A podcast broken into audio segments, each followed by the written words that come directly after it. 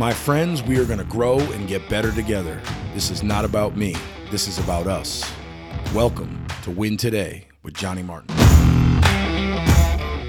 Welcome back, my friends. Welcome back to another episode of Hashtag Win Today with your boy, Johnny Martin. Hope the message finds you all doing well. I appreciate you tuning in to another episode of the podcast. Things are certainly moving along pretty smoothly. We've been back up and running for a couple months now. The response has been phenomenal. The feedback has been great. And our goal is to continue to provide you with some inspiration, perhaps some guidance, and most importantly, the tools to look as closely as you can into your own life and your own growth, and find out and tap into those things that can help you more clearly use your talent, strengths, and gifts to fill the pages of your own book with whatever you choose. And so, as it relates to that topic, one of the things that I'd like to talk to you all about this week is this notion of what it means to be brave. Bravery. You know, there's a lot of people that will tell you, and it's pretty well documented and well read, that everything you want is on the other side of fear. And in many cases, I believe that to be true. I think the question that I've been asking myself a lot lately, and I think a question that is worth you asking yourselves is, are there moments, are there times throughout the day where I wish I was more brave? Where you know that that fear has paralyzed you from making choices that could potentially change your life. I think when we minimize the opportunity that we have to truly grow through an experience that is fearful for us, we are less likely to step into that fear and moving forward. Here's what I mean by that.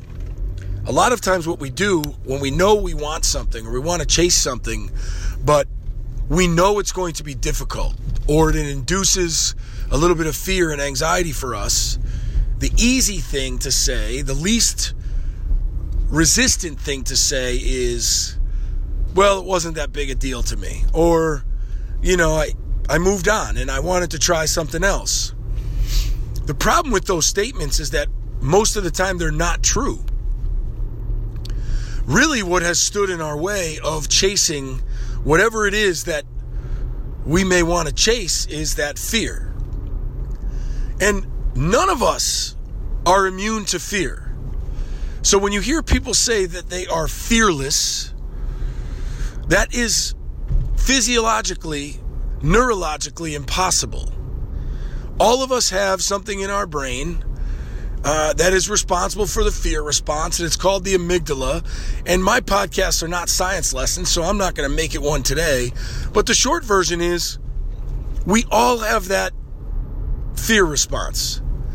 Those people that we look at in our lives, that we marvel at, that we say, man, that dude is fearless. That woman has no fear in pursuit of what they want to get out of this life.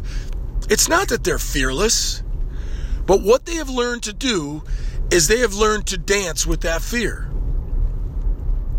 They don't run from it. Their bravery comes from their ability to have those butterflies in their stomach, to have that heartbeat race a little bit faster, to feel that tension in their neck and shoulders, to feel that nausea in the pit of their stomach, and they walk into the fear anyway. They have taught themselves to be brave. One repetition at a time, one scary moment at a time, and that's where their growth has come from. The military folks who have been in harm's way, and I've had a chance to work with many, not one of them will tell you that they weren't afraid. But they walked into the belly of the beast because they were brave. That person that wanted to have the difficult conversation with their boss or their husband or their wife or their best friend, they still had the pits in their stomach. They were still shaking. They were still nervous. But they walked into that fear. They were brave. The person that wants to lose 25 or 30 pounds and they walk in to the gym for the first time, they're afraid, but they're brave. The person who has to look at a loved one and deliver bad news or sad news, they have that fear, but they're brave. I would challenge all of you this week, as I'm going to do myself, as I walk through this journey with you, to pick moments where our immediate response is to turn the other cheek and walk away. To pick moments where the immediate response is, this does not feel good, this does not feel comfortable, this does not feel safe in terms of my growth, and sit for a minute and say, okay, I know this is a scary decision. I know this is a fearful decision, but I believe that this decision, this choice I'm about to make, could change my life forever. Don't minimize moments. I'm going to choose to be brave.